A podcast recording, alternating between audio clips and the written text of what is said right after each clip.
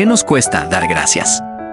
La Biblia dice que la tragedia del ser humano precisamente proviene por no ser agradecidos a Él.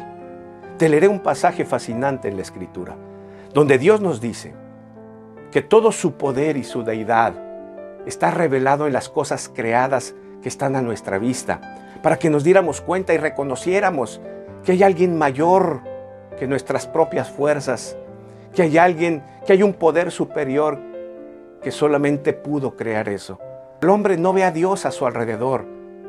Profesa ser sabio y se hace necio. Y la Biblia dice, el libro de los Romanos, capítulo 1, mira, dice de esta manera, pensar que era una tontería reconocer a Dios, los abandonó a sus tontos razonamientos. Dejó que hicieran cosas jamás deberían de hacer. Cuando no reconocemos a Dios y le agradecemos, entonces nuestra mente se ve reprobada.